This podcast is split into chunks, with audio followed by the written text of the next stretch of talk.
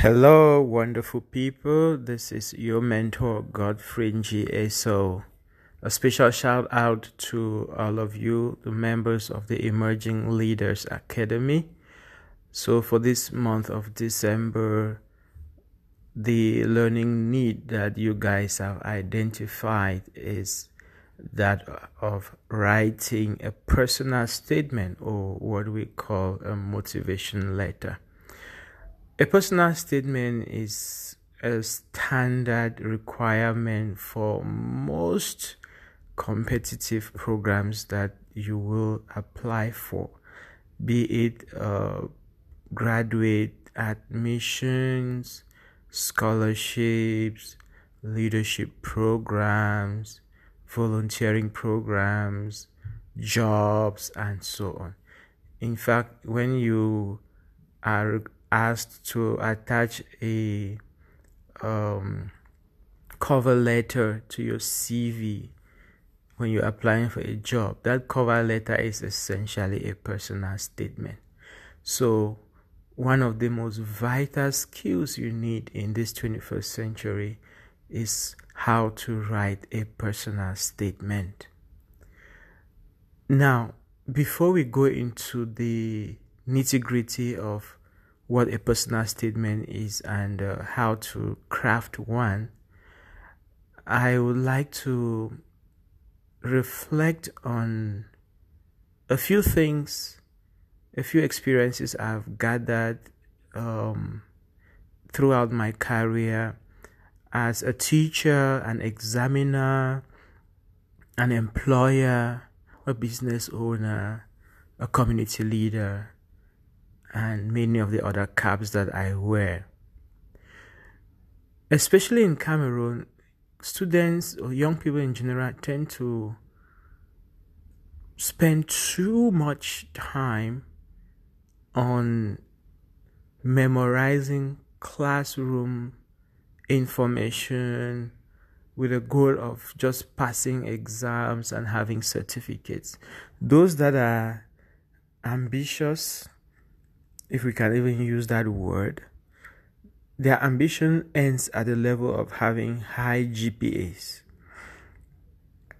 I want to shock you that GPA is the least important quality in the world of professionalism today. It will put you on top of the list, you'll distinguish you from your classmates, you know, give you some pride and ego and so on. But at the end of the day, your GPA counts for very little. Let me explain. In this 21st century, knowledge doubles annually. There was a time when it used to take like 1 century for the body of knowledge to double. Then there was a time when it used to take 50 years for the body of knowledge to double. In my lifetime, there was a time when it was taking like 20 years, 10 years for the body of knowledge to double. But in this information age, knowledge now doubles on an annual basis. What we are saying is that the amount of information and scientific data that is available on earth right now, all the literature, all the science, all the evidence, all the archaeological, findings, experiments are being conducted. If you put together all the data of the world that exists right now, this December 2020, I can assure you that by December 2021, that amount of information would have doubled. There are lots of scientific studies that have been done on that. It's not me doing wishful thinking. It's scientific knowledge. That knowledge now doubles on an annual basis. What does this mean for your academics? Now, when you enroll into the university, it typically takes 3 to 4 years to have a bachelor's degree, right? So, and the curriculum that you are admitted into, you naturally have to graduate without curriculum. They do curriculum revisions on a programmed basis, so they don't do curriculum revision at random. That's why universities have academic committees, academic planning committees.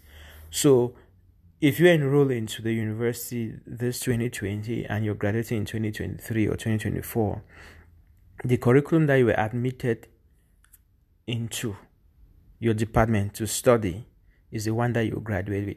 But if knowledge doubles every year, what does that mean? That by the time you are in third year, that curriculum has already expired. So in practical terms, on graduation day, the piece of paper that you're receiving called a certificate is already obsolete. Yes, that's a fact. The certificate you receive on graduation day is obsolete even before the registrar signs it, because the curriculum that you studied under has already been watered down by the doubling of information on an annual basis. For the fields of engineering and medicine that take even longer, like 5 years, 7 years, it's even worse. In fact, doctors are among the group of people with the most outdated knowledge in their fields, because the medical field is one of those that has the highest innovations in terms of evidence and technology. And so by the time a doctor graduates, his only strength is the routine skills that he has mastered. And most of the times in our environment, those skills are rudimentary when you want to look at the global competency profile for doctors and engineers and so on. So all of this is not to demoralize you, it's to inspire you.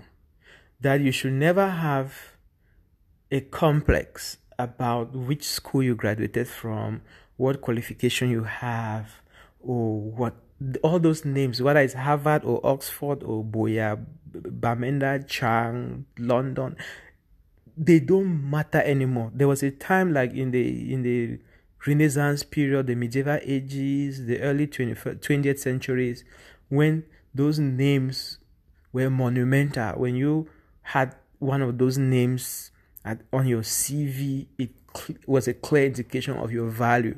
These days, all of that is antiquity.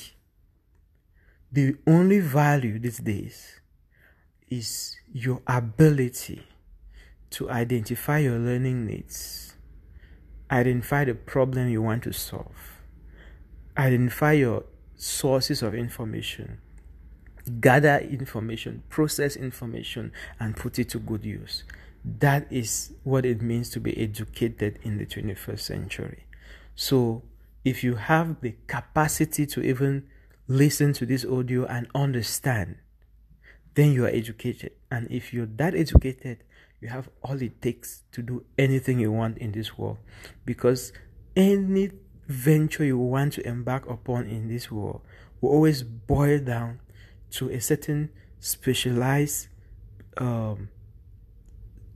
body of knowledge, a certain specialized skills set, a certain specialized system of doing things, a certain specialized network, and all of that you can acquire it in very little time, because you have access to all the information that you now need. The only ingredient that makes a difference is your sense of purpose and your drive. That is the background that I wanted to give you, so that you can understand that a personal statement, that word personal is very crucial. It's about you. It's not about your school, it's not about your certificate, it's not about your parents, it's not about your capital, it's not about your tribe or political affiliation, nothing. It's about who you are. When people read your personal statement, they should feel you, not see you, feel you. Therefore, the way you craft a personal statement is very, very crucial. And if you read, you check other sources, you find various models of how to craft a personal statement. But I'll give you a very practical approach. Maybe with time we will look at many approaches, but my approach to life is to always begin with the fundamentals, We, at the end of the day, are all philosophers. And if you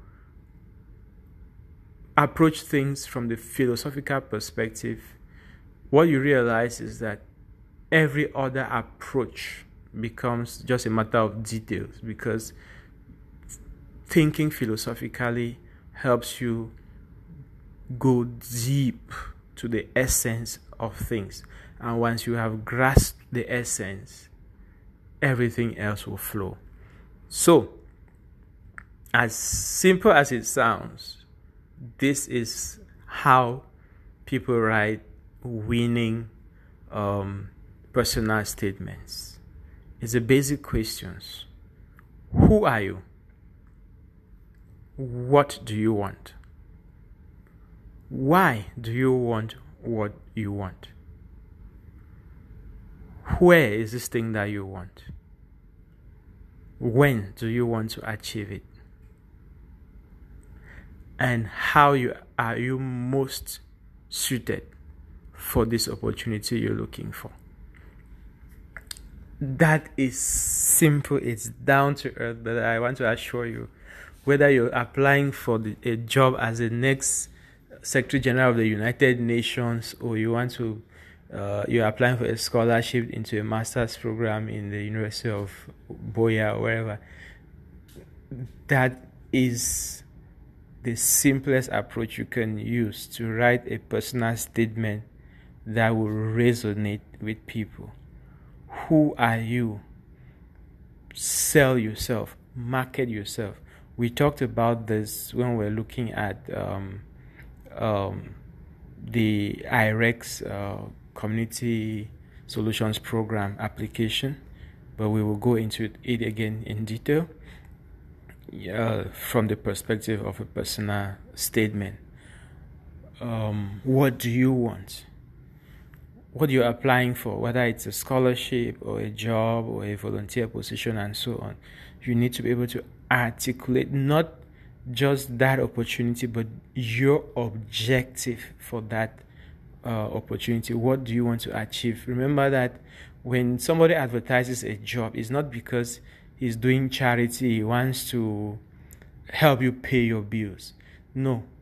Every company, every organization, they are looking for people that are coming to add value so that you can help them achieve their goal. So you need to be able to define the objective, entice them with the impact, the value that you can create when you become part of their community. So who you are and what you want. Those are the two aspects. Where do you want it? Every opportunity belongs or is affiliated to a certain organization, a certain community, a certain company, and so on. And you knowing the company, knowing the need they have, knowing the unique value proposition that they are proposing to the world, convinces them that you know where you're coming to and you have a clear value that you want to create. So you must take time to study the organization that you're applying to, and you be able to capture the most relevant aspect of that organization as part of your personal statement, because that value that they are proposing must match the value that you are seeking to create, which must match the person that you are in terms of what your personal vision and purpose is, right? Then, when do you want it? Opportunities come and go, and so what the opportunity you may be looking for now may not be the opportunity that would have appealed to you 5 years ago. And so that's why you always need to have a career plan. Maybe now you have a bachelor's degree, you're looking for a volunteer position where you can contribute and grow your skills and experience in preparation for maybe some graduate studies that you hope to do in the next 2 years, or maybe you're applying for a graduate program, a master's program, and that is a stepping stone to a PhD, which you need to become a leading researcher and innovator in your field, and so on. There must be a big picture, and you must be able to locate the present opportunity within that big picture. So who you are, what you want, where you want it, when you want it, and then why do you want what you want? This is where we talk about your inspiration, what's your driving force, what's your motivation. Nobody will give you a scholarship simply because you come from a poor family and you need money. People are not interested in that. Nobody will give you a job simply because you have graduated from a university and you need to put food on your table or pay your bills. Nobody is interested in that. There must be a certain drive, a certain inspiration, something that engages, the organization at an emotional level. You should be able to connect with people at an emotional level. And in order to do that, you must be genuine. You must have a true sense of purpose. You must be able to demonstrate how you can leverage this opportunity to create some good that is greater than yourself. And finally, how are you the one that is most suited for this position? As a general rule, whatever position you are applying for, always assume that there are at least 1,000 other people that are applying for that same position. And your goal is to feature among the top 5%. If you don't, 5%, sorry. If you don't feature among the top 5%, nobody will even know that you applied, because the thing about online applications, which most of you don't know about, is the fact that when people create online application forms, they create a kind of a robot, a software that automatically filters applications using key search terms. So when 10,000 applications come in for a particular opportunity, the software will filter out, maybe if they have programmed that they should filter out the top 1%, that software will filter out maybe 100 applications. It is those 100 applications that a human being will now read and then decide who to shortlist. And when a human being is reading, they don't even read the whole CV or the whole application. They start with the cover letters, or the personal statements, or the introduction of the CV, whatever format the application took. Why? Because your cover letter or the CV of the introduction of your CV or your personal statement, that is what determines whether the rest of your application is worth reading. So the how is the part where you have to bring together passion and evidence to convince the person at the other end that you are absolutely the person that is best suited for this position. So that is a summary of what you should be thinking about when you're thinking about personal statements. In the days ahead, we may take one of these themes at a time and, go into greater detail or spend more time just to help it sink deeper. But like I always say, the best way to learn is by doing.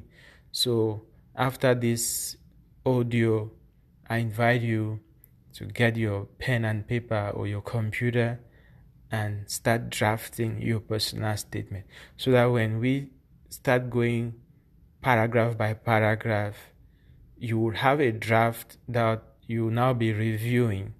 And when you have a draft that you're reviewing, it helps you to write a better version. But if you just listen and go to sleep and then wait for the next lesson, That's how, by the time the next lesson is coming out, this one would have evaporated, and then you will learn nothing. So I emphasize active learning a lot, and that's the approach we use in the Emerging Leaders Academy. So thank you for listening to this audio. If you have any questions, post them in the WhatsApp forum, and maybe they will help us prepare the next lesson. Thank you and have a wonderful time.